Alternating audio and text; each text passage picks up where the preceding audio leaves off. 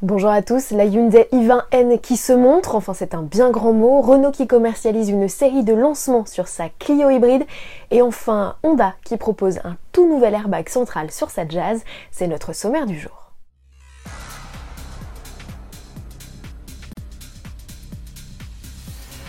Hyundai fait baisser la température. Le constructeur nous invite sur le lac gelé d'Arjeplog, au nord de la Suède, pour faire connaissance avec sa i20N. Cette concurrente, toute trouvée de la Ford Fiesta ST, doit débarquer en concession d'ici la fin de l'année. Si la bombinette coréenne reste encore lourdement camouflée, elle laisse apparaître quelques détails spécifiques comparés à la i20 classique, comme ses rétroviseurs profilés ou ses étriers de frein rouges. Elle devrait également profiter de suspensions plus fermes et d'un châssis revisité. Malgré l'épaisse couche de neige, le pilote belge Thierry Neuville a trouvé la voiture précise et dit avoir apprécié la sonorité du moteur. On pourrait retrouver sous le capot le 1 litre 6 TGDI de 204 chevaux de sa grande cousine, la Kia Ceed GT. Pour mettre au point sa citadine vitaminée, Hyundai 10 inspiré de la i20 WRC, championne du monde des rallyes en 2019, et du concept RM19, un Veloster bodybuildé à moteur central arrière d'environ 400 chevaux.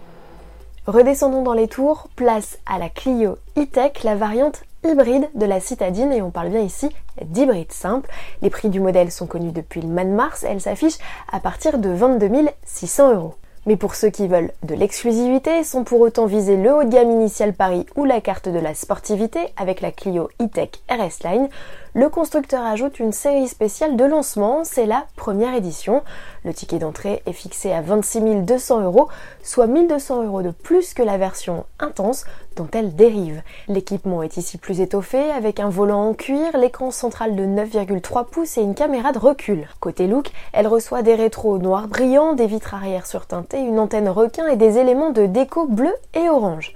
Pas de changement côté mécanique avec toujours 140 chevaux tirés du 1,6 litre essence et de deux moteurs électriques.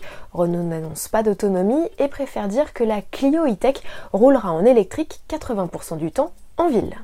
Chez Honda aussi, l'autonomie est une donnée que l'on tait sur la Jazz. On en saura peut-être davantage à l'occasion de l'arrivée en concession de la citadine à l'été. En attendant, si l'on parle de la nouvelle génération du modèle, ce n'est pas pour son moteur hybride de 109 chevaux, seul et unique représentant au catalogue. Non, il est question d'équipement et même d'équipement de sécurité, déjà pourvu d'un régulateur de vitesse adaptatif, d'un freinage d'urgence autonome avec reconnaissance des piétons et des cyclistes, ou encore d'un système de maintien dans la voie. La Nippon profite aussi d'une nouvelle génération d'airbags. L'un est dit central, c'est un coussin placé au centre de l'habitacle entre les deux sièges avant. Sa mission, réduire les blessures à la tête en limitant les chocs entre occupants.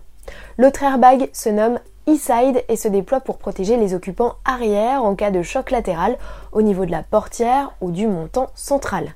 Notez que c'est la première fois qu'Honda équipe un modèle de la sorte et c'est une première sur une citadine. Le ticket d'entrée de la Jazz est fixé à 21 990 euros et 27 090 euros dans sa version baroudeuse Crossstar. À demain.